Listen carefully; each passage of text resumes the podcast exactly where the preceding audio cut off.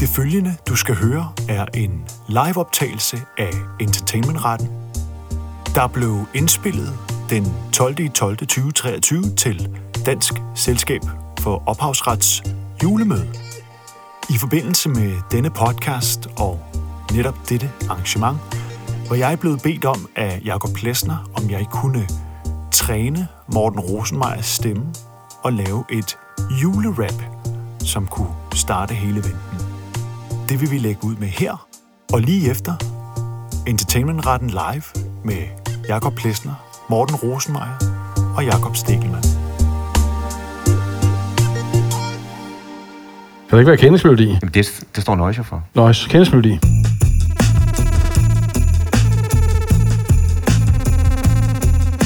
Jeg sidder her og skriver denne sang. Ja, det er mig. MC Rosenfire rammer dig med den lyriske julesteg. Plesner sendte rundown til den forkerte e-mailadresse, og når jeg spørger ham om det, virker han lidt presset. Jeg føler mig så fortabt. Hvad er det dog, vi har skabt, hvis entertainmentretten var et søgsmål, var slaget på forhånd tabt? Plesner, det her der klipper du fandme ud. Jeg sagsøger din røv, hører du. Vi ses i retten. Hvem fanden er nu det? Han siger, at han vil synge.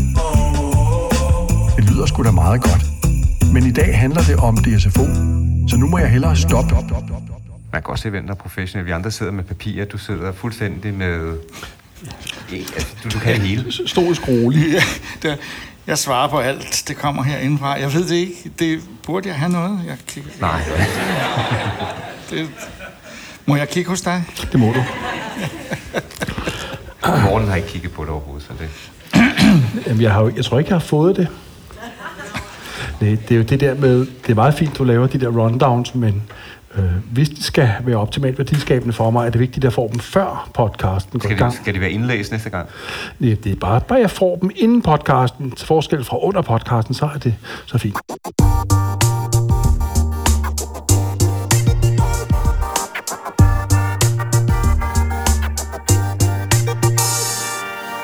Velkommen til Entertainmentretten, en podcast om jura i underholdningsbranchen, hvor vi i dag sender live fra Goresen, øh, hvor vi her sidder til Dansk Selskab for Ophavsrets julemøde 2023. I den grad. Og vi sidder her jo ikke alene ud over et, øh, et dejligt publikum. Så har vi jo ingen ringer end en god ven af podcasten. Jakob Stikkelmann med igen. Ja, og tak fordi jeg måtte komme og være med igen. Øh, sidst snakkede vi rigtig meget Star Wars. Øh, Det forstår jeg ikke. for some reason.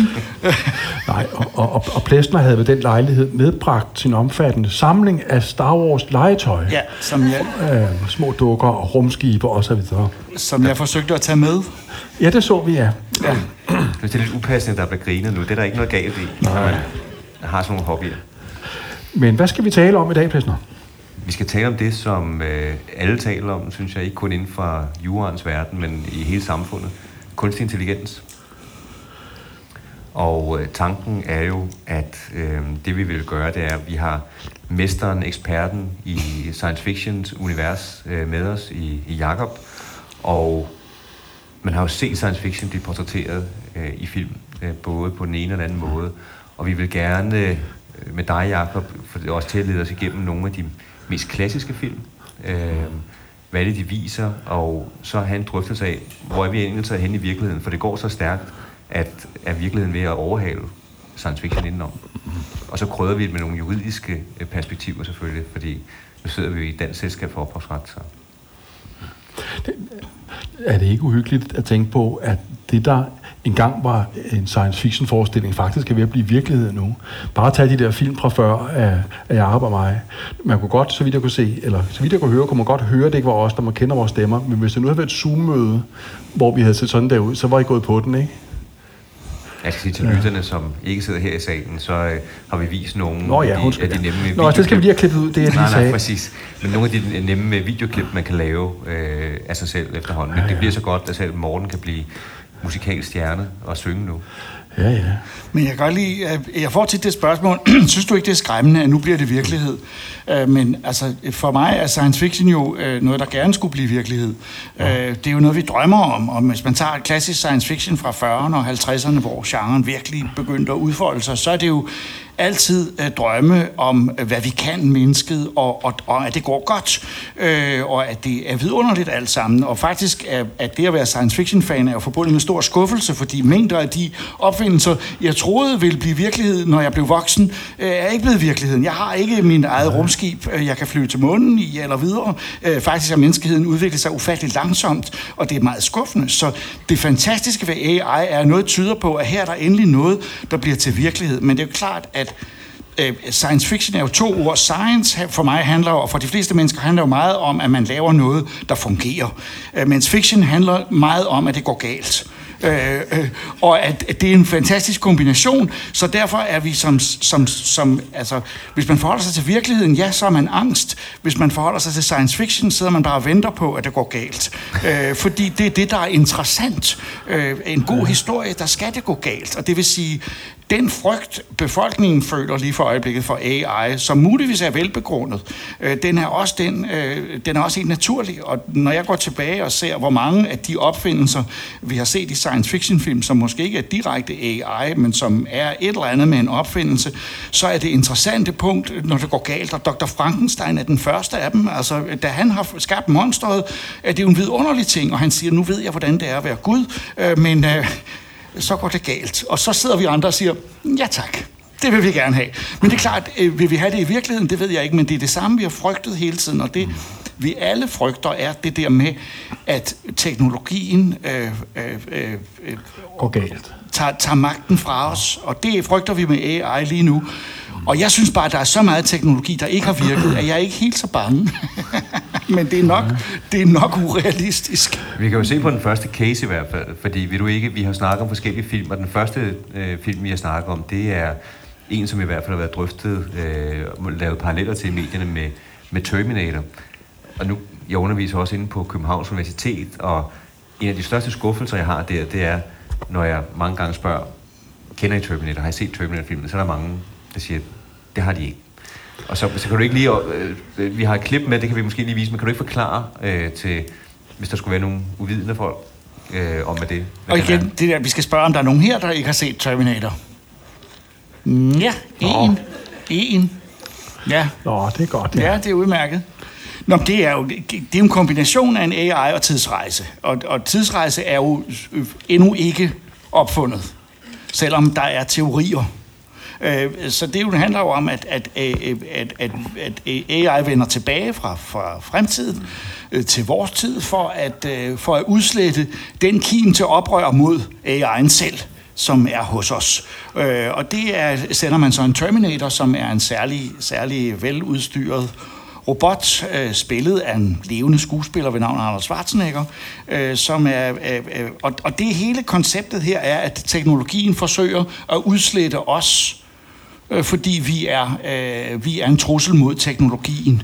Øh, og det kender man jo fra sig selv. Jeg så så meget som, altså bare for nylig, da jeg var inde på min netbank, og ikke havde, nej, det var billetter, jeg skulle bestille et sted, og så stod der lige pludselig, du har været inaktiv for længe. Altså, den er vred på mig, så snart jeg har ikke, ikke gør ting skidtet, og det er, jo, det er jo en fantastisk historie, øh, og, og øh, øvrigt meget troværdig, bortset fra det med tidsrejsen, for det har AI ikke fundet ud af, og ingen teknologi opfundet endnu. Så på den måde holder den historie ikke, øh, desværre. Vi kan jo lige prøve at se et klip fra den Ja. her, hvor det bliver forklaret, hvad, der, hvad den AI går ud på. I need to know how Skynet gets built. Who's responsible? The man most directly responsible is Miles Bennett Dyson. Who is that? He's the director of special projects at Cyberdyne Systems Corporation. Why him? In a few months, he creates a revolutionary type of microprocessor. Go on. Then what?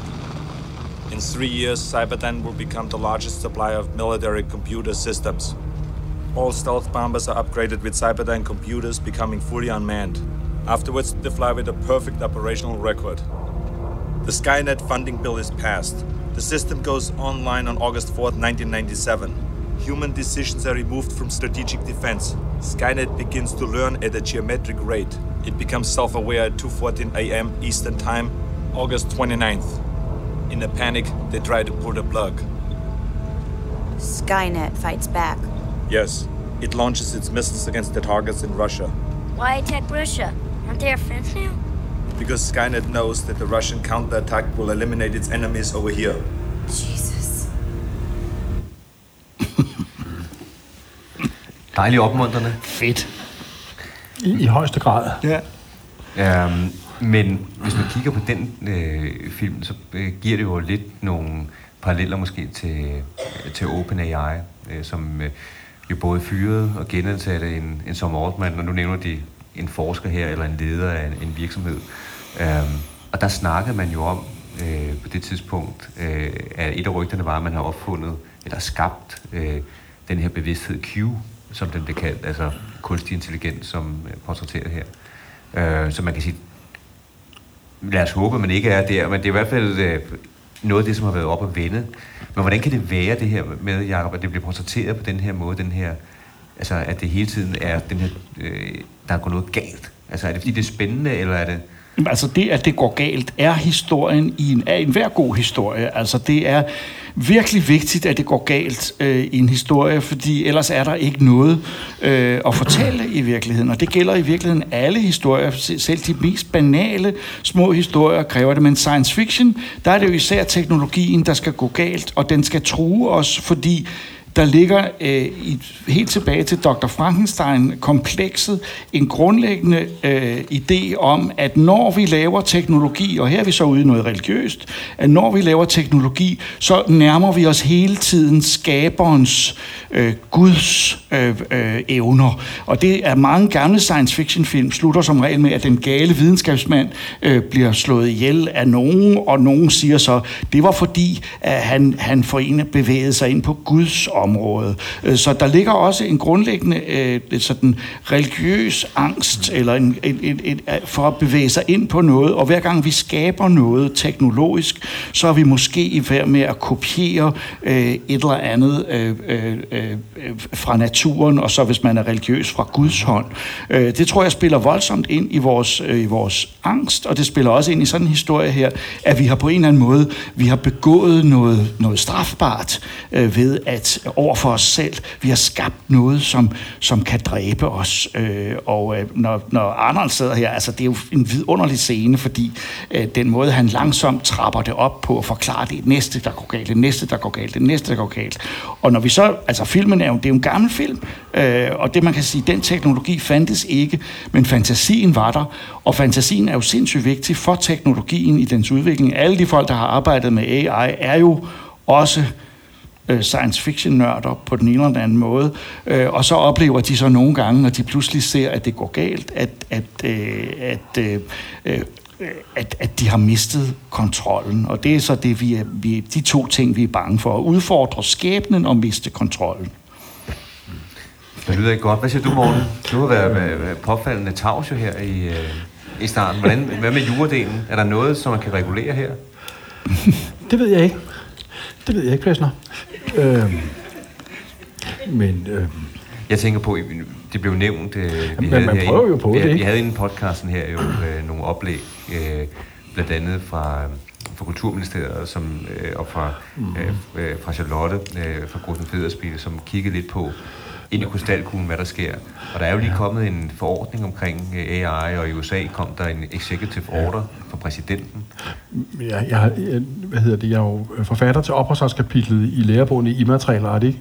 Og øhm, der skal komme en ny udgave til øh, januar, øh, og jeg har øh, ligget vandret de sidste par måneder med det kapitel, øh, og der handler om ophavsret, og noget af det, der virkelig trækker til noget, det er AI, ikke? Øh, kan man, hvis nu man siger til øh, ChatGPT, skab mig en etisk politik for min virksomhed, og så skaber den en politik, der viser sig at ligne en eksisterende politik for meget. Er der så sket en krænkelse? Der er jo ikke sket efterligning. Hvem er ansvarlig i givet fald? Og så videre, og så videre. Ikke? Eller er det der med tekst- og datamining? Gælder det overhovedet i øh, tilfælde, hvor man prøver at lave et program, der kan skabe værker på en måde, som tror ophavspersonerne? Og normaludnyttelsen på en måde, verden aldrig har set. Når alle mine afsnit ender med samme konklusion, nemlig at spørgsmålet skal forelægges fra EU-domstolen, og, øh, og så tilføjer jeg på sådan et hårdhændet måde, danske domstole må ikke håndtere det selv, for det må de nemlig ikke. Nej. Øh, jeg, jeg ved det simpelthen ikke, Plæsner. Jeg, jeg håber, at... Øh, Men man kan sige i hvert fald med, og I må endelig byde ind jo, øh, bare markere i hvert fald for publikum, så enten med kommentarer eller spørgsmål. Men både det amerikanske og det europæiske ja, ja. Hvad kan man sige, øh, order eller forslag, det ligger jo op til, at man i hvert fald skal regulere, hvis der er noget, der meget er øh, sikkerhedsrisiko for, så er der nogle systemer, man slet ja, ikke må have. Der er nogen, der skal reguleres, mm. og man skal i princippet også kunne, kunne slukke for systemerne. Øh, held, og, held og lykke med at få slukket for, for det der, var. Ja, var der nogen af jer, der var med til folkemødet på Bornholm? Nå, det glæder mig, ja. Det, altså, det, det der med, at de studerende ikke har set Terminator, det er fordi, du er ved at blive en gammel idiotplæster. Det er ligesom mig. De har ikke længere samme referenceramme. Man spørger, de sidder og skriver specialer om skuespilleren Buster Larsen. Så siger man, har du ikke set Massador? Nej, har de ikke set. Det, det, det, men de har haft været til folkemødet, det, det glæder mig. Øh, men, så, så vidt jeg, ja, der er en pointe med dette, Plæster, hvis jeg ja, ja, ja. Øh, så, så vidt jeg kunne fornemme, handlede alle foredragene i alle teltene på hele folkemødet om AI-teknologiens vidunderlighed, øh, og det vidunderlige bestod især i den meget høje grad af effektivisering, der nu vil finde sted. Det, det betyder, at vi skal fyres. Det er det, det betyder. Øhm, så, øhm, eller inden for ophavsretten er alt ved at blive altså den også meget, meget alvorligt udfordret lige nu. Så altså, vil du mene, Stelman, at der er noget som helst håb om, at vi kan hindre, at det her går helt galt? Øhm, det vil jeg helst ikke udtale mig om, fordi Nej. jeg beskæftiger mig som regel med fiktionen, øh, og den, øh, den øh, har jo altså som formål at øh, efterlade os i tvivl, øh, i hvert fald i, i, i de, de 99 procent af tiden, øh, som værket varer, og så måske til sidst give os en øh, i beslutning af bogen, eller filmen, øh, eller tv-serien, og give os en, en eller anden form for håb om, at det går godt igen. Øh, men øh, omvendt må man sige, at hvis man øh, tager de sådan aktuelle øh, fiktionsudgaver af AI, som for eksempel Black Mirror tv-serien, som har nogle meget interessante øh, tanker om det, så, er, så er, er der ikke håb om, at, øh, at vi undgår en eller anden form for effekt, og det kan enten være, det, at vi bliver fyret, og ja, de fleste vil trods alt trække, et, et, foretrække at blive fyret frem for at møde øh, Arnold Schwarzenegger, øh, fordi så bliver man slået ihjel. Øh, og det, der er dog alligevel en, en, en forskel, vil jeg sige. Men, men, men overflødiggjort, det er jo angsten, vi har ved al teknik, altså, og der er AI jo ikke meget andet, end, end, end det trykpressen i sin tid var. Jamen, der, der er jo ikke alene overflødiggørelsen, der, der er jo også, hvad, hvad man kalder det, Plæsner, det der med, at den lyver. Man kalder det noget. Hallucinerer. Ja, den hallucinerer ChatGPT, ikke? Jeg har I prøvet at spørge den om noget? Øh, den svarer lige så fint. Jeg, jeg sad og snakkede med den om noget, og så sagde den, det er sådan og sådan. Nej, hvor interessant, sagde jeg. Hvor ved du det fra? Jo, der har den fra nogle artikler. Mm-hmm. Og så fik jeg direkte link til dem, og det var meget interessant. Bortset fra, at det var bare pis. De fandt, de fandtes ikke. Der var noget, den havde fundet på. Øh, og der, så, øh, under en podcast omtalte vi, hvordan der nu i USA er retssager på vej mod advokater, der desværre er kommet til at påberåbe sig ikke eksisterende præjudikater i retten, for det var bare noget, ChatGPT havde fundet på. Det er jo sådan set ulykker, der allerede er begyndt at ske mm. her i, i starten. Mm. Nej, det kommer til at gå helt galt, det her. Men det kan jeg love jer for. Men så lad os prøve at kigge på, øh, fordi nu taler vi jo om science fiction film, så lad os prøve at kigge på den næste film. Jakob, kan du ikke fortælle os lidt om den, for vi har taget en med, øh, med med Matrix. Ja, altså det, Matrix er jo ganske enkelt en situation, hvor, øh, hvor øh, øh, der er en alternativ virkelighed, øh, som, som fungerer og som styrer os. Øh, og det, det, det er jo sådan den klassiske idé om, at ikke bare AI, men hele computerteknologien, den digitale teknologi, øh, har en eller anden form for plan med os, øh, som, som vi ikke selv kan styre. Øh, og og, og den, det sjove ved det er, at Matrix virker sådan underligt set i dag, virker den sådan på, på den ene side meget tankevækkende, som den altid har gjort, men også en lille smule forældet og lidt, lidt sjov. Det sker tit med science fiction, at der går ikke så mange år, øh, så udvikler vi os forbi dem. Jeg synes stadigvæk, Terminator har en grundlæggende uhygge, hvor Matrix øh, begynder at blive en lille smule øh, øh, øh, øh, antikveret. Øh, der, er noget, der er noget mærkeligt ved den. Kan vi ikke se klippet fra den, fordi det er mere et spørgsmål om... Altså, jeg har aldrig haft en oplevelse det er sådan med den. Men... En, en, hvad siger du? Altså, jeg har aldrig haft den oplevelse med, at den er antikveret. Nej. Men... Øh, men lad os virkelig se klippet. Jo.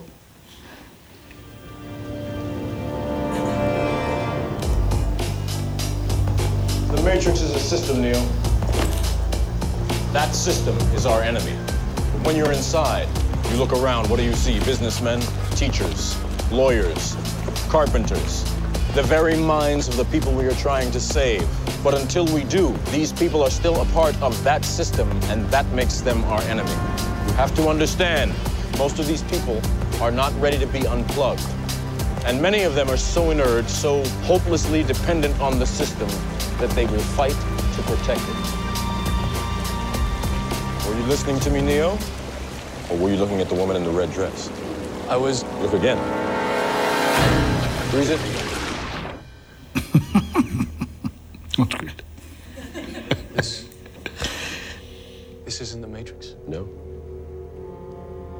It's another training program designed to teach you one thing. If you are not one of us, you are one of them.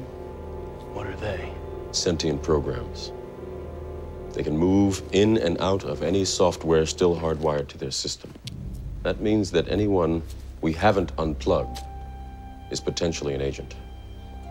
Inside the Matrix, they are everyone, and they are no one. We have survived by hiding from them, by running from them. But they are the gatekeepers. They are guarding all the doors, they are holding all the keys, which means that sooner or later, someone is going to have to fight them. Someone.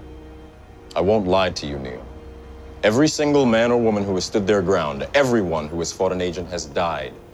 But where they have failed, you will succeed. Why?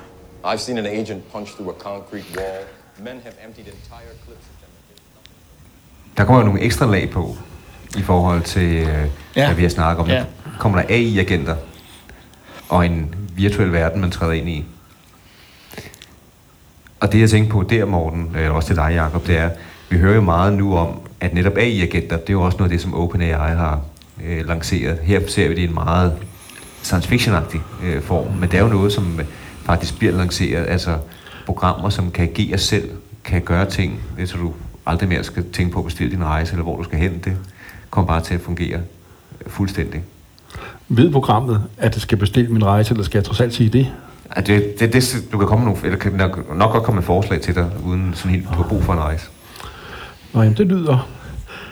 Det lyder vel nok godt. Men det er jo en fantastisk historie, Matrix. Det er jo ikke derfor, jeg, jeg vil ikke tage det fra den. Jeg synes, at det teknologiske aspekt af den øh, ligner meget sådan, som man tænkte om sin computer, og især om internettet, øh, lige da det, var, da det var ungt. Og det er den der angst for kontrol, vi har, det er statslig kontrol, eller en organisation, der vil kontrollere os. Det er paranoia på en eller anden måde.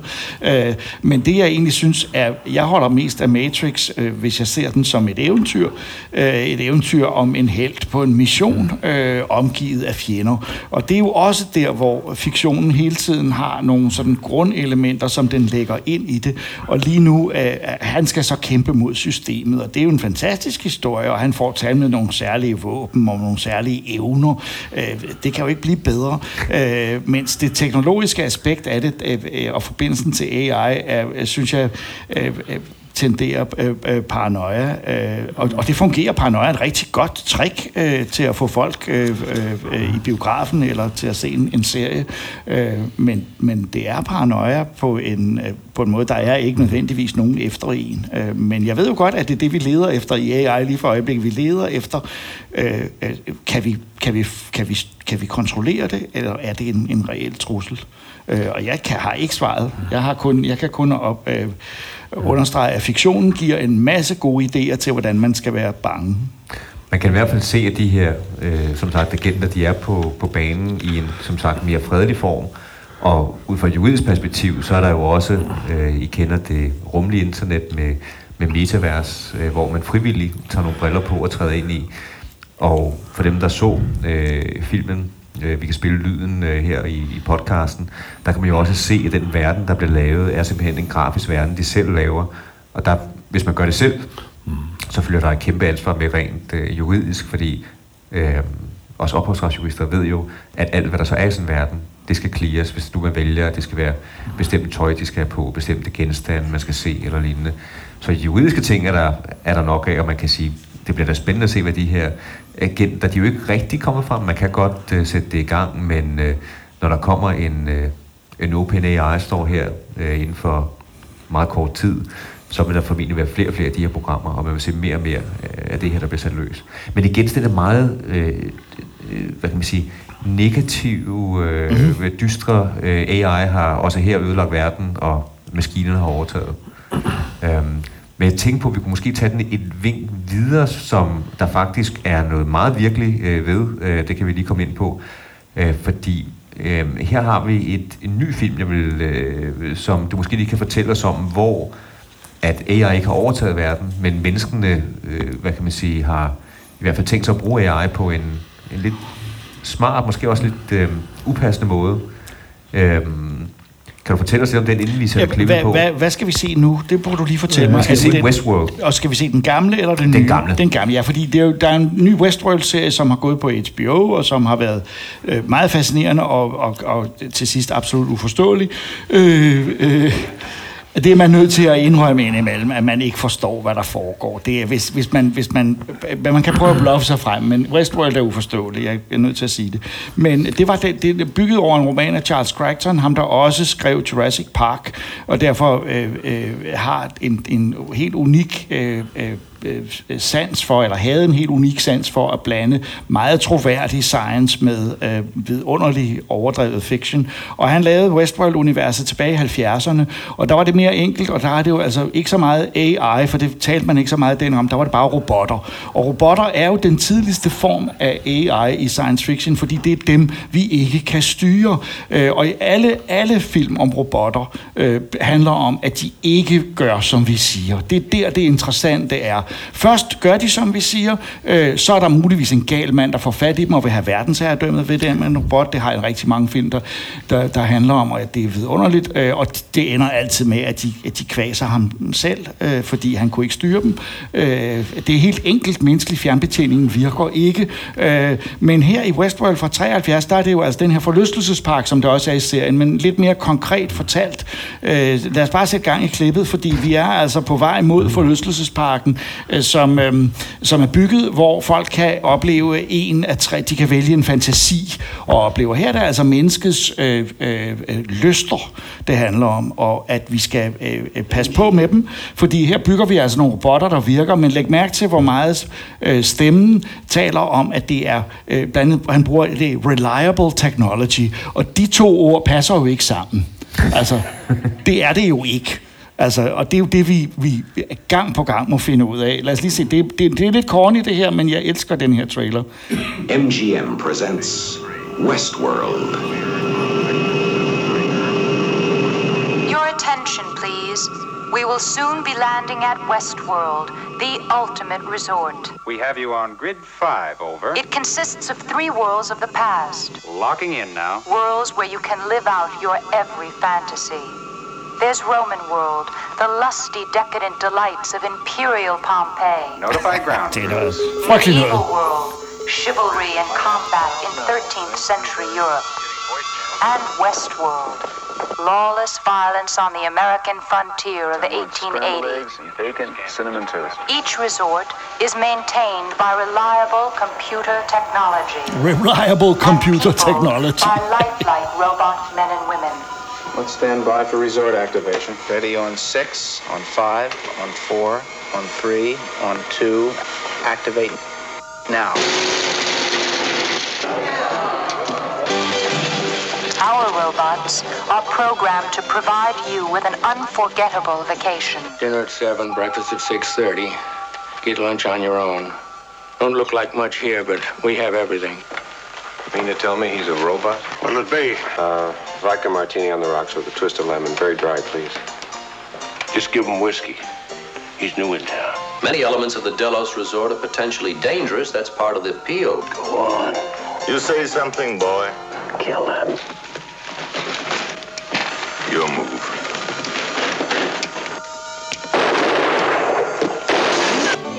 Our technology is designed to provide all this in complete safety.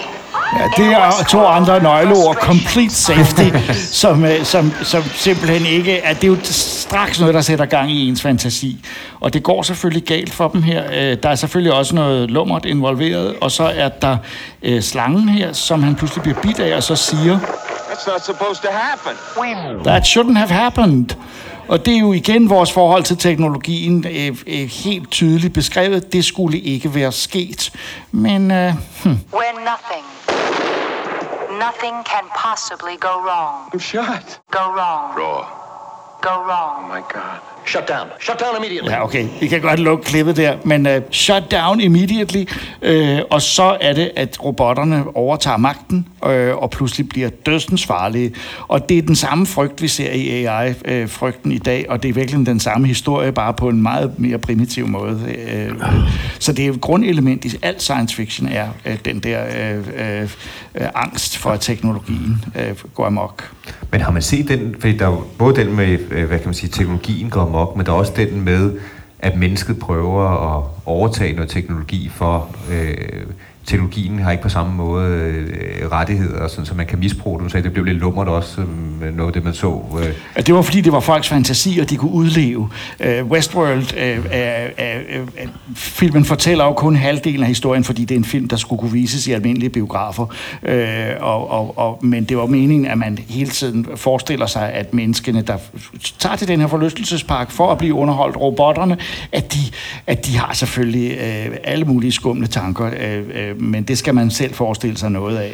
Uh, men det er klart, at vores magt over teknologien indgår også her. Det, det styres jo en hel masse mennesker, som tror, de har kontrol over det, og på et eller andet tidspunkt øh, begynder robotten at sige, nej, jeg tror ikke, jeg vil finde mig i det, der foregår her. Men det er en meget interessant, øh, hvad kan man sige, øh, udvikling, for der har vi nogle eksempler i hvert fald fra virkelighedens verden på, hvor der også er noget til dig, Morten, med, med juraen. Fordi vi har, når hvis du sætter billede på, så har man, øh, som det seneste eksempel i, øh, jeg tror det er Spanien, der har man, øh, øh, vi har et billede af en kvinde her med, med lyserødt hår, en, en fotomodel, men det er en AI-fotomodel, en, øh, en avatar, man har lavet, en Instagrammer, influencer, som øh, laver reklamer, og det har man jo gjort af flere årsager, sikkert fordi AI er, er hypet, men også fordi, at øh, modellen laver ikke nogen problemer. Der er ikke noget med, øh, hvad det koster noget ekstra, og øh, apropos lummert, så øh, er der også OnlyFans og andre, øh, hvad kan man sige, muligheder for, at øh, man kan, øh, som bruger, kan de få adgang til, til vedkommende. For vedkommende, ligesom i filmen, har jo ikke nogen mulighed for at sige nej. Øh, hvad siger du til det, Morten, i forhold til personlighedsret, i forhold til andre ting? Øhm, ja, det, altså, det, altså problemet kan- være, hvad nu hvis man øh, af teknologisk vej skaber en person, som viser sig at minde meget om, om en, der findes i virkeligheden. Skal man finde sig i det, ikke? Øhm, og hvad hvis man gør det i god tro, og, og så videre, og så videre. Jeg, jeg ville ønske, at jeg kunne svare mit sædvanlige, nemlig, at det er der kun en, der må tage stilling til EU-domstolen, men desværre det her ikke EU-reguleret. Så, øhm, så det må vi selv tage øh, stilling til på, øhm, på, på en eller anden måde. Altså sagen er jo, så vidt jeg kan se, at juraen står fuldstændig uforberedt over for den der fantastiske nye teknologi, som, øhm, som stiller os over for en række spørgsmål, som vi her og nu ikke kan svare på.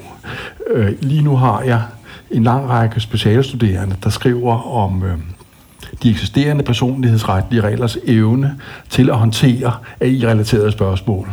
Før skrev de alle sammen om havfruedommen, men i år skriver de altså om det her, og de når alle sammen frem til, at de eksisterende regler ikke er gode nok, og vi skal finde på nogle nye. Øh, For eksempel, der er noget med, at øh, amerikanske filmselskaber nu standard, øh, sådan standardmæssigt kræver i deres kontrakter med skuespillere, at de lige skal være så søde og lade sig kropsscanne i starten af indspilningen med henblik på eventuelt senere brug. Øhm, er det noget, man kan forhindre efter de nugældende regler? Ja, man kan bruge kontraktsretten og sådan noget, ikke? men øh, ellers er det sådan noget, der stiller krav om en vis kreativitet i regelanvendelsen om, og hvad skal man dog, øh, dog gøre? Nej, det er noget værre noget, det hele plastik. Ja, efter min mening, så øh, vil det bedste være, hvis vi ruller teknologien tilbage igen, sådan så vi... Øh, og, og alle os, der ved lidt om de ting, er også enige om, at det nok vil, vil ske. Men her og nu må vi jo altså håndtere det så godt, så godt vi kan stille Lidt dyster podcast, vi har gang i. Men, ja. men det kan jeg jo ikke helt se, at det, hvor Nej, det er det egentlig er. det kan Øh, være, øh, nej. Fordi øh, når du nævner alle de der ukendte områder der, så aner, aner det mig, at der her i rummet burde sidde mange mennesker, som så nogle forretningsmuligheder her. Men øh, det skal jeg ikke komme ind på. Men altså, det, det, og, og det har du ret i. Ja. Der bliver der meget, der skal, der skal behandles og håndteres af den type øh, problemer. Øh, om det er folk fra forlystelsesparker, der vil have erstatning for, for mm. at, at robotten skød tilbage, eller om det er folk, der, der, vil, der, vil, der føler sig krænket øh, at, at det deres, deres ophavsret. Øh, og det, det, det, vi har vi faktisk eksempel på lidt senere, fordi... Øh, øh, Skal vi tage det nu? Øh, vi kan jo godt øh, springe hen til Star Wars, så vi får snakket om det, øh, og så øh, springe lige forbi den her det, et eksempel inden, så vi tager det næste. Det, det, det som jeg havde øh, fra Buck Rogers, øh, klippet der, det gamle fra 39. Øh, fordi noget af det, jeg øh, har beskæftiget mig noget med øh, på det sidste inden for, øh, for det her, øh, det er ligesom at prøve at... Øh, øh, analysere, hvad originalitet er, fordi det tror jeg bliver et af de ting, som bliver, bliver øh, meget aktuelt meget snart, fordi vi har ligesom vendet os til, at hvis man skrev syv ord og sagde, at det var ens egen, så kunne man mere eller mindre øh, øh, registrere det som, at det var, det var noget, man ejede. Mm. Men hvis AI begynder at, at skrive manuskripter til film, hvem har så skrevet dem? Og så kan man så sige, at det er så en udfordring til de skabende kunstnere, det tror jeg primært, men ikke nødvendigvis til, at de skal beskytte sig, men måske snart til, at de skal være mere originale. Øh, og og, og øh, øh, øh, det er måske provokerende at sige det, men øh, når man tager Star Wars, så er det jo et univers, øh, vi er, er, er fælles om at holde meget af. Det har betydet rigtig meget for os i tidens løb. Øh, og samtidig må vi også konstatere, at det, der er det væsentligste øh, kvalitet, er faktisk, at det er en kopi af en masse andre ting. Øh, George Lucas ejer Star Wars, men øh, har han skabt det? Øh, ikke hvis man spørger ham selv. Han har jo øh, fortalt om masser af de referencer, han, øh, han har, og at hans oprindelige plan var i virkeligheden bare at lave en, øh, en film bygget over en tegneserie fra 20'erne, som hed Buck Rogers. Buck Rogers i det 25. århundrede. Det var en tegneserie, han læste som barn, og det var en tegneserie, han så som filmatiseret som barn. Øh, men den kunne han ikke købe rettighederne til, og så skabte han sit eget, og det har han jo været glad for siden, kan man sige. Øh, men skabte han virkelig sit eget, og skaber vi vores eget, når vi fortæller en historie. Og der vil jeg bare vise det eksempel fra den filmatisering af Buck Rogers, som George Lucas også har set, øh, som er fra 1939. En seriefilm af den type, som man så i biografen biograferne en episode om ugen. Øh, det var mest børn, der så dem. Den varede 20 minutter, og så var der en cliffhanger til sidst, og så ventede man hele ugen på at få at vide, hvad der var sket med Helt og Helene til sidst. Fantastisk funktion. Det gør øh, moderne tv-serier jo også. Øh, men dengang var det altså et ritual at gå i biografen, især i USA, og se de her seriefilm. Øh, og de var så måske 12 eller 15 episoder, og en af dem var Buck Rogers, øh, som er et univers, der minder frygtelig meget om Star Wars. Og bare et af de elementer, det er starten her. Hver episode startede med et resume, og sørge mig, om det ikke så ud på den her måde. Lad os bare sætte det i gang. Hvis der er nogen af jer, er der nogen her, der ikke har set Star Wars? Ud. Nej. Men som I jo kan huske fra Star Wars-filmen, så starter de jo altid med et resume, og det sørger mig også lagt ned på samme måde, og så er der nogle rumskibe, der, der flyver rundt. Og ingen andre end de her serier fra seriefilm fra 30'erne lavede øh, resuméet på den her måde. Der er ingen grund til at gøre det sådan her. Hvorfor skal teksten køre ind i billedet på den måde, andet end nogen kan synes, det ser godt ud. Og lille George Lucas så det i fjernsynet, da de blev genudsendt i 50'erne, og så han så skulle lave sin seriefilm, så gjorde han det også på den måde. Er det hans originale idé? Nej, det er det ikke. Det er kopieret, øh, og, og hele, altså hvis man ser alle, der er 15 øh, afsnit, mener jeg, og det ser sådan her ud. Det er lidt simplere design, men øh, der er meget Star Wars over det her. Øh, Star Wars er bare i farver og flottere lavet, øh, men... Øh, men heltene er de samme, skurkene er de samme, situationerne er de samme, og rumskibene, og se, der han har en dødstråle, læg lige mærke til det. Pas, pas lige på, se. Eller det er en, en, en stråle, der lammer, tror jeg kun. I should have had sense enough to circuit. You won't have to worry long about that, Colonel. Lad os se. Der er vi rumskibene. Okay, 1939, det var anderledes. Øh, men... Ja, okay, mere behøver vi ikke se. Øh, øh, men spændende er det. Øh, og der er altså som sagt 12 eller 13 episoder, og øh, de var 20 minutter hver, så det, det er en, en god 4-5 timer. Øh, som en normal spilfilm efterhånden er i dag. Jeg tror, Oppenheimer vejede noget af den stil. Øh, øh, så dem det kan jeg anbefale, man ser, at de ligger på YouTube og, og kan ses i deres fulde udstrækning der.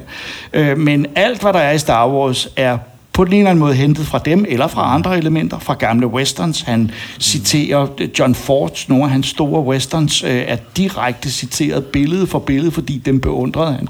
Nu foregår det bare et andet sted. Øh, Så man kan godt stille spørgsmålstegn ved originalitet, hvad det overhovedet er. Og når man taler om folk, der skrev de her manuskripter til seriefilmen, så var det sit et, et samsurium af fem eller seks forfattere, som sad på den samme gang, som skrev løs på fem, syv, otte film på én gang. Og det var altså de samme plots, og det skulle de blandt andet lave de samme plots, fordi de i de seriefilm skulle bruge det, man kaldte stock shots. De fik at vide, at vi har de her faste øh, scener af diligencen, der bliver angrebet af, af, af indianere, eller vi har det her faste sceneri af, af, af bilen, der kører ud over afgrunden. Så de skulle sørge for at skrive elementer ind i manuskriptet, som man havde scener, øh, så man kunne genbruge scenerne. Øh, jeg besøgte også engang en tegnfilmproducent, der lavede øh, den vidunderlige serie, der hed He-Man and the Masters of the Universe. Hvem har set He-Man and the Masters of the Universe i deres barndom? Ah, hvor godt! jeg har kraften. Nå, okay. Ja, øh, øh, løftede han sit svær og sagde, jeg besøgte producenten, og han sagde, er det ikke fantastisk det system, jeg har lavet? Og det er gammeldags håndanimeret tegnefilm, længe før der var computer. Vi taler øh, øh, øh, tidligt i 80'erne. Øh, og han var meget stolt af det system, fordi øh, de havde rubriceret sådan, så hver gang en animator havde lavet en scene, hvor en af figurerne gjorde et eller andet, så blev den sat ind i et system. Og som han sagde, de første fem episoder er nytegnede, resten er gentagelser. Fordi så havde de jo, han løfter armen, han gør til og til sidst, når han lavede episode øh, øh, 48 eller 50, behøvede han slet ikke nogen tegnere ansat. Så folk har tænkt på den her måde, øh, når de skaber fiktion, sådan som AI øh, øh, er udtænkt til at genskabe eller variere idéer. Øh, kun et indspark for at sige, øh, det bliver originalitet, man måske nok øh, øh, skal diskutere, hvad er, og hvad kan overhovedet beskyttes af ophavsret, altså. Men hvis, hvis vi lige bliver ved den, fordi nu kender du jo filmproduktion bedre end, end os i hvert fald. Øhm, et af de store spørgsmål der er, om man kan få det, ikke når AI selv skaber, det kan vi vise et eksempel på i den næste film, men når man bruger AI som et, et værktøj til at assistere sig, kunne man forestille sig, at øh, de her kreative processer, som du forklarer der, at det simpelthen bliver sådan nogle folk, som er meget, meget dygtige til at lave prompts. De billeder, vi så her tidligere med den influencer, det er jo ikke en tilfældighed, at det er det samme billede, dem der har prøvet at skabe det, ved hvor svært det er at lave det samme billede i AI, men det er det samme billede, der kommer frem, og det er fordi, der er nogen, der virkelig sidder og, ligesom du forklarede her med den klassiske produktion, så prøver at sidde og, og beskrive det, man gør, man, og hvad kameravinklen skal være, og alle mulige ting. Kunne man forestille sig, at det, bliver, at det kan simpelthen blive det nye originalitet, der ligger i, i det her prompt-skabelse? Ja, er det mig? Ja, det tænker du skulle også være med. Ja, det, det, det er dejligt at også får lov til at sige noget i dag, Plesner. Ja, det kan man lige netop forestille sig. Øh, der kan ligge kreativitet masser af steder, så vidt jeg kan se. Også når man skaber værker ved hjælp af AI-teknologi. Øh, for det første kan der ligge originalitet i promptningen, ikke? altså de der ordre, man giver øh, maskinen, øh, og det kan godt være, at man ikke får ophavsret, hvis man sådan meget kortfattet siger til DAL E2, eller hvad det hedder, at den skal tegne en kat med hat, men så snart man ligesom bliver mere detaljeret i det, øh, vil jeg mene, at man meget hurtigt, hår, undskyld, hurtigt når et punkt, hvor øh, der er en ophavsretlig originalitet. En videre synes jeg, vil, er jeg sikker på, at man også kan opfylde originalitetsbetingelsen i den udvælgelsesproces, øh, man går igennem, når man sorterer i øh, AI'ens forslag. Hvis man siger, tegn mig en kat med hat, og den så kommer med nogle udspil, som man så kasserer i det, man siger, katten skal være mere, mindre uhyggelig og skræmmende, øh, og, og sådan noget, så vil det, det være en kreativ selektion, Tror du det? som er sammenlignelig med Øh, jeg ikke alene tror det, Plesner, jeg ved det, øh, og henviser her til en meget læsværdig artikel af Hugenholz, som udkom i IC for et par måneder siden. Men du, ja. du siger jo nogle vilde ting. Jeg kan huske, du sagde noget også med varemærker i Irma-sagen i Det har jeg andre ikke podcast. sagt noget som helst om, Plesner. I den, nej, i Irma-sagen var jeg tværtimod Den, den tager vi en anden gang. Jamen, den havde heller ikke noget med det her at gøre. Nå, undskyld. Nå, så skal vi have klippet ud det der med Irma-pigen, som ikke har noget at gøre med den foreliggende sag. Men- Men, jeg, jeg er ikke færdig, Plesner. Æ- Endelig øh, kan der ligge øh, originalitet i den efterbearbejdelse, man foretager af AI'ens output. For eksempel, hvis man bearbejder et AI-genereret billede i Photoshop, og så kan der selvfølgelig også ligge originalitet alle stederne på én gang. For eksempel, hvis man både er kreativ i promptningen og efterbearbejdelsen og sådan noget. Så, så jeg, jeg tror sådan set ikke, der er noget særligt ophavsretligt issue i øh, om man vil have ophavsret i fremtiden, når AI-teknologien bliver mere udbredt. Det vil man i særdeles vidt omfang. Nej, det er mere sådan noget med krænkelsesvurderingerne, tror, Men, tror men jeg. du som jeg mener da ikke, at hvis man trykker på knappen en gang til, så kommer der fire nye billeder, og så har du gjort noget originalt? Nej, Plæsner, men hvis man trykker på den en masse gange, øh, så vil jeg mene, hvor, hvor- hvorved skulle den selektion adskille sig fra den, der giver beskyttelse af kompilationer for eksempel? Det handler om tilvalg og, og fravalg. Den der skal vi have med, den der skal vi ikke have med. Det, det kan være noget, der indgår i originalitetsvurderingen, og hvis du ikke fik nok før med det der med Hugenholz, skal jeg sige, at det her også fremgår af en EU-rapport, som Hugenholz med flere har indleveret til kommissionen. Så ja, der er vist ikke nogen tvivl om, om det Plæsner. Men Vi kan jo lige krydre det med nogle rent faktisk øh, sager. Man havde jo den i USA, som vi har nævnt flere gange, med fotoet, som vandt en, en fotokonkurrence, hvor man faktisk i, jeg tror det var over 650 gange, havde siddet og trykket på en knap, øh, og så havde man da også efterbearbejdet det, og det sagde man, det var ikke, det var ikke originalt. Men i Kina, øh, det er jo sådan noget nyt, der kom en dom i november, øh, hvor man faktisk som den første dom, tror jeg, anerkender, øh, at der er beskyttelse af billeder skabt ved hjælp af AI, hvor man har brugt det som en assistent. Jeg tror, det var Stable Diffusion, hvor man har lavet et billede. Lidt af det, vi er inde på her. Men, Plæsner, når, når, når du skaber en beskyttet kompilation af en anden slags et samleværk, ikke?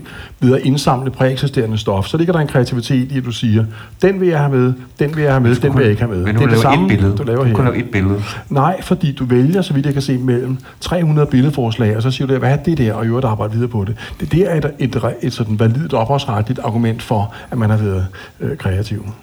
Det bliver simpelthen nødt til at kaste ud i salen, tror jeg, her lige om lidt. Det, det mener jeg ikke, der er behov for, Plæsner. Jeg synes, jeg har sagt, hvad der er, men Nå, men hvis vi lige tager en ting, det med det kreative, for at få det med, for nu har vi i alle de øh, klip, vi har afspillet med AI, der har vi vist en meget dystert, øh, hvad kan man sige, blik på, øh, verden går under, folk kæmper imod, eller folk misbruger AI til ting som øh, med lidt skumle hensigter.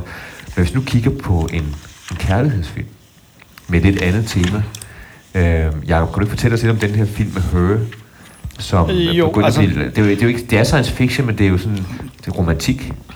Det er jo et spørgsmål om en mand, der forelsker sig i en uh, AI, og det gør han, fordi den er rigtig god til at, at opfylde hans, hans ønsker. Øh, og uh, det bliver til en, en, en øh, lang og øh, selvfølgelig meget teoretisk øh, affære, fordi øh, og hun findes ikke øh, men han tror på hende, øh, og han, han øh, ja, går nærmest til grunden på det, ikke også? Øh, men det, det er et meget smukt eksempel på øh, øh, dels, hvad vi er bange for, men også i høj grad, hvad det er, vi forsøger at skabe, når vi beskæftiger os med AI, og hvad det er, vi ønsker os. Øh, øh, og det, det viser sig jo ofte, at vi ønsker os det samme af teknologien, som vi ønsker os af andre mennesker, og vi synes bare, at teknologien burde være bedre end de andre mennesker. For dem er vi jo generelt ret skuffet over, øh, øh, hvis vi skal være ærlige. Øh, hvad er jeres oplevelse af Her? Er det, er det, øh, er det ikke også, at, at det er en lidt sørgelig historie, altså? Det er en trist historie, det kan man jo, øh, nu kan vi se klippet her om lidt også. Den har, men hele filmen har jo sådan lidt en trist indgangsvinkel til den her person. Øhm, men det, jeg synes, som er det mest øh, skræmmende, det er, at i forhold til, hvad vi talte om, vi er kommet nærmere og nærmere virkeligheden, synes jeg, den med, med influencerne, øh, den var i hvert fald noget, som man har set. Men hvis man lægger mærke til den her film, så er der jo... Jeg sad på et tidspunkt og skulle køre hjem fra et foredrag på Fyn, og øhm, øh, hele vejen hjem, der sad jeg og snakkede med, øh, med ChatGPT.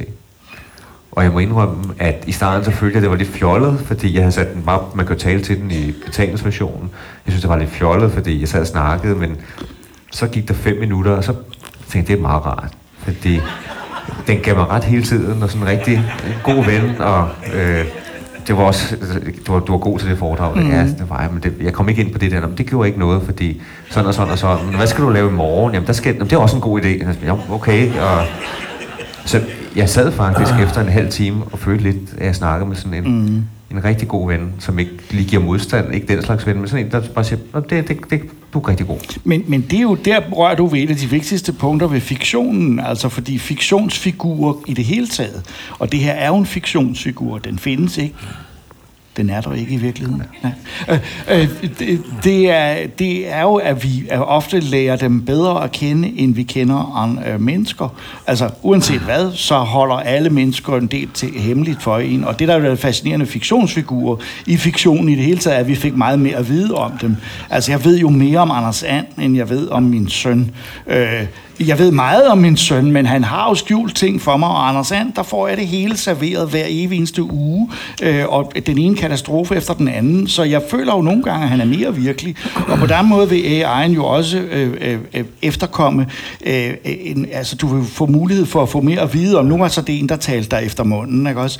Men det sjove bliver jo, når de holder op med det. Men det vil jeg bare bede den om, jo. Det kan jo stor, Ja, det, så kan det, sige, at du skal være lidt mere... Præcis, præcis. Jeg spurgte øh, noget af det spørgsmål, altså jeg, jeg tænkte, jeg vil spørge om noget eksistentialistisk med mit arbejde, øh, så jeg tænkte, øh, jeg har lavet øh, øh Troldspejlet-programmet i over øh, 30 år, og jeg tænkte, det er jo på tide, at nogen, at jeg spørger, om jeg skal blive ved med det. Øh, og det gjorde jeg så, ja, tak, men, øh, men jeg spurgte den, skal jeg blive ved med at lave det her program? Øh, og så sagde den så, ja, altså. Og så havde den jo været ude kigge, hvad det her var for et program, for det, og den er jo høflig nok til at lade som om, at den, den kendte det i forvejen, det var meget rart. Den sagde, jeg tror at det er et program, der er meget baseret på øh, studieverden, som for øvrigt er dig her, det vidste jeg jo godt, men det sagde den så, øh, er, er meget entusiastisk og holder af emnerne, der er med. Og så sagde den, øh, hvis, øh, hvis du bliver ved med at have den entusiasme, så skal du nok fortsætte, og hvis du ikke føler, du har den entusiasme, skal du nok ikke fortsætte. Ja, tak. Stærkt. Men jeg synes på en måde, det var rørende, for der er ingen andre, der har turde sige det til mig. Man kan, Du sagde bare fortsæt, ikke også? Jo, jo, altså, det- men og det du er et menneske, der kan jeg ikke stole på, vel? Men, man kan sige, men det skræmmende er jo det her, vi er jo voksne, men man kan jo se med øh, dem, som kender AI-assistenten fra, øh, fra Snapchat, altså som børn bruger eller unge bruger som, som deres ven, fordi som du siger, den kan jo også gemme hele historikken omkring, man har snakket om, så den kan huske, hvad skete der for et år siden, hvad skete der for to år siden. Og det rejser jo i den grad også nogle juridiske problemstillinger, som både er ophavsretlige, men også er, er sådan persondataretlige. Øh, øh, og der tror jeg, for lige også at få et juridisk argument med her, at en af de der fundamentale ting, som var oppe at vende i AI-forordningen, som øh, blev vedtaget her for nylig, i hvert fald det politiske enhed, detaljerne, det endelige, det har vi ikke set, det har jo netop været det her med, at man også skal kunne se, hvad du træner på. Man skal have gennemsigtighed. Jeg tror, det bliver nøgleord rent juridisk, både i forhold til de retssager, der kommer, og, øh, og lignende. Man ved, simpelthen ved, hvad det er, og persondataretligt også ved, hvad det er, det er trænet på, hvor langt må man, hvad må man ikke gøre også, fordi ellers så kan det gå helt galt, netop fordi den ved alt øh, omkring os. Hvis vi lige ser det her klip, så på den sidste filmklip, så det vi ser øh, her, det er jo også, at øh, der bliver skabt noget musik, og der har vi jo vores egen ekspert i, om det er ophavsretligt beskyttet. Du siger jo ja til det hele, Morten. Ja, især AI Morten er meget positivt Ja. indstillet over for Men, men de lad, forskellige lad, os, påfund. lad os prøve at se klippet. What are you doing? I'm just looking at the world and writing a new piano piece. Oh yeah, can I hear it? Mm-hmm.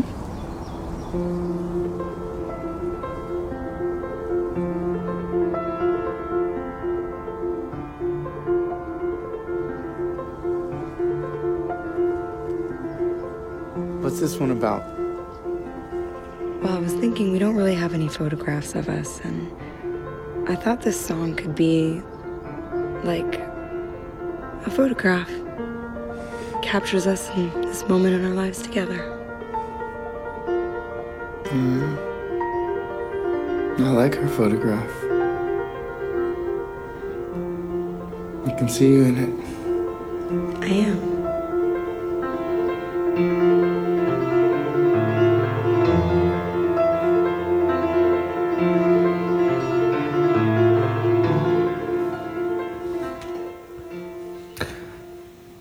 Kan man jo se hele tanken i det her. Han var rundt med en øh, lille enhed, som man øh, så kan tale med. Øh, vi har lige set AI-pin øh, her for en måneds tid siden vi lancerede, som faktisk minder meget om den her device, som man lige sætter på sin trøje. Meta har briller, som her i foråret formentlig bliver udstyret med en AI-assistent, som man kan tale til, ligesom på, på det her, øh, man ser her. Morgen, hvad siger du til det juridiske? Vil den del, som vi lige ser her, vil det være ophavsretligt beskyttet? Hvilken del? Der, hvor man hører eller ser, at der bliver skabt AI-selskaber musiknummer. Det er jo det, det handler om. Øhm, Uh, nej, altså hvis, hvis man spørger sin uh, AI-udkårende, hvad laver du, og får det svar, at hun netop har skrevet et stykke musik, må så man så høre.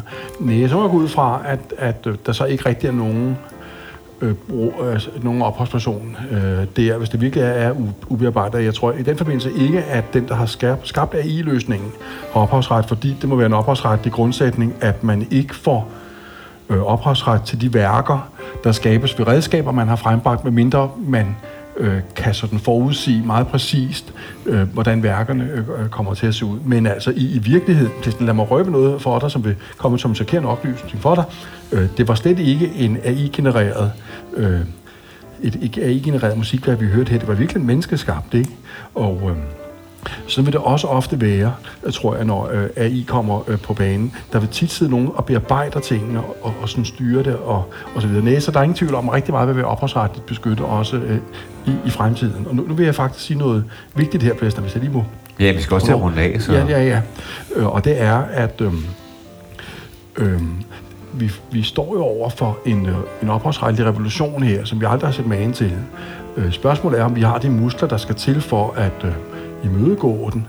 Øh, og det har vi via de kollektive forvaltningsorganisationer. Hvis der er nogen, der er i stand til at imødegå øh, de trusler, der lige nu sådan set udgår fra tech her, så er det øh, organisationerne i Copperland og Koda og øh, så videre. Og, og det, jeg tror, det er meget vigtigt, at, øh, at vi i organisationsbranchen også er bevidste om, at vi skal rykke hurtigt, når det her kommer. Ikke? Det kan ikke nytte noget, at vi bare lader toget øh, køre fra os. Nej, vi skal øh, udvise rettidig omhu, ligesom herr Møller. Men også lidt musik til ligesom, og underliggende musik til det, jeg sagde her. Og så, Blæster, jeg synes ikke, dem, øh, salen har sagt noget i dag. Nej, der er ikke været nogen. Jeg kiggede, om der har været markering undervejs. Øh, er der nogen, der har her til sidst nogle spørgsmål eller, eller indspark? Jørgen, du ser altså klog ud. Nå, det er selvfølgelig ikke noget nyt i. Men ellers til... Nej, det mener vi ikke, vi skal høre nu. Skal vi vi høre, ikke tid til at høre. rapmusikken? Ja, Nej, vi, altså, vi har, øh, vi har Rosenmeier, som har, har rappet. Øh, det kan vi godt lægge ind i podcasten i hvert fald. Det tror Øh, jeg ikke kan interessere lytterne, Blæsner. Og jeg tror også, vi er nødt til at runde den af nu. Nej, det kan vi. Men øh, Jacob, i forhold til, du måske kunne give en, en udgangsreplik på, på podcasten. Hvordan tænker du med, med hele det her? Altså, øh, er det bare en, øh, øh, hvad kan man sige, sådan ren hype, eller øh, hvordan tænker du med, øh, kommer vi til at se science fiction film om samme emne om 20-30 år, eller øh, har virkeligheden overhældet os indenom? Altså, jeg vil sige, jeg, jeg tror jo helt klart, at noget vil gå galt, øh, og det vil jeg kigge på med stor interesse, men også en vis angst. Der, der er grund til at være bange, helt klart. Ja. Men der er også grund til, at øh, tror jeg, at, øh, at se på AI som et øh, fuldstændig naturligt redskab øh, til rigtig mange ting. Øh, og jeg kan se det på den måde, man bruger AI i masser af sammenhænge, øh, bare så meget som vi har et noget klippeudstyr i vores, når vi laver videopodcast, som, som laver det stykke arbejde, en producer normalt vil lave ved at vælge det kamera, der skal være på den person, øh, der taler, øh, og AI'en er så instrueret i at lytte til, øh, hvem der taler, og klippe på det rigtige tidspunkt. Og der er det jo et, øh, bare et, et redskab, og kan det så gå amok på et tidspunkt? Ja, jeg kan godt være bange for, at den klipper væk fra mig øh, øh, til en anden person, der siger noget andet, som jeg ikke synes er interessant, og i en politisk debat kunne det være meget spændende at se, om en AI-klipper øh, vil gøre det anderledes. Øh, men, men jeg tror, at vores, vores øh, frygt for redskaber er, øh, af den type er, er indgroet. Jeg tror, vi vil have dem altid, og den, den, den lægger meget til lige for øjeblikket, men jeg synes også, der sker nogle ting, som jeg synes er fantastisk spændende, og som jeg øh, naturligvis også er bange for, men, men øh, øh, jeg tror, det vil forme vores historie måske på en lidt anden måde, øh, og, og skabe nogle nye historier. Jeg vil jo også øh, citere øh, øh, Werner Herzog, øh, den store øh, filminstruktør, den store tyske, ekscentriske filminstruktør og skuespiller indimellem. Han har været med i Star Wars, så det er jo noget i The Mandalorian, øh, øh, som øh, jeg vil ikke efterligne hans, øh, hans øh, kraftige tyske accent, men han har bare sagt øh, på et tidspunkt, at han tror, at AI inden for fiktionen vil skabe nogle vidunderlige nye historier og nogle fantastiske film, som han vil glæde sig at se, og så tilføjer han bare, men mine bliver bedre den udgangspunkt. Jeg håber i hvert fald, at Troldspejlet bliver ved med at være et science fiction program, og ikke lige pludselig bliver et dokumentarprogram om alt det, der, Men der vi sker. har, vi har lavet det i så mange år, at hvis en AI fik alle programmerne øh, øh, øh, ind, øh, og de ligger i DR's mediearkiv, så er jeg ret sikker på, at den vil kunne lave en ganske udmærket program, øh, uden at nogen vil kunne se forskel, fordi jeg har sagt de samme ting mange gange i de 35 år. Tusind tak, fordi øh, du vil deltage i podcasten, Jacob. Tak fordi jeg måtte være med.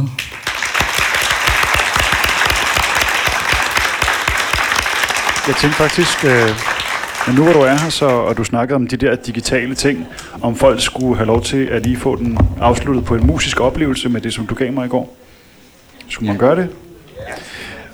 Det er bare lige øh, for at vise, at Jacob han er på, øh, på, på fronten øh, med, med teknologi og sender mig hele tiden nogle skøre ting. Og en af de ting, han sendte mig, det var en øh, musisk AI-site, som så kunne øh, generere nogle ting, man kunne gå ind og bruge.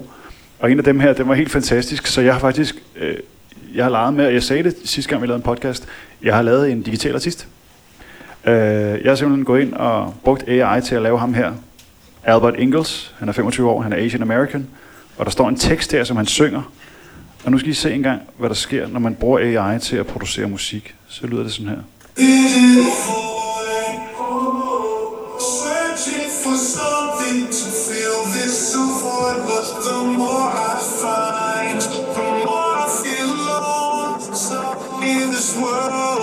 technology. I go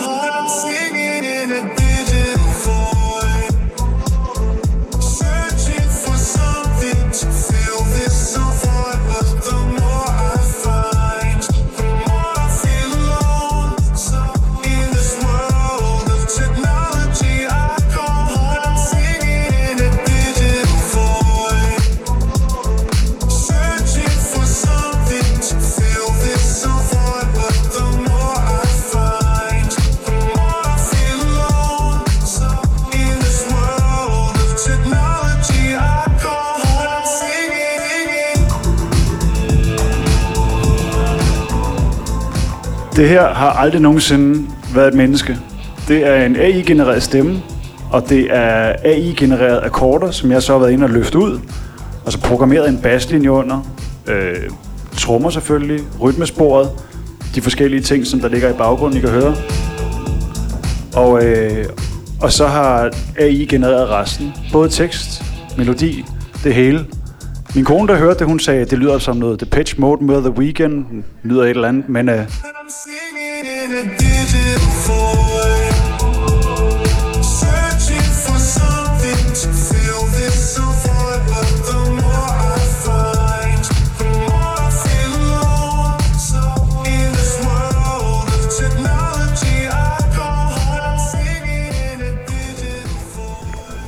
så tak for den, Plesner.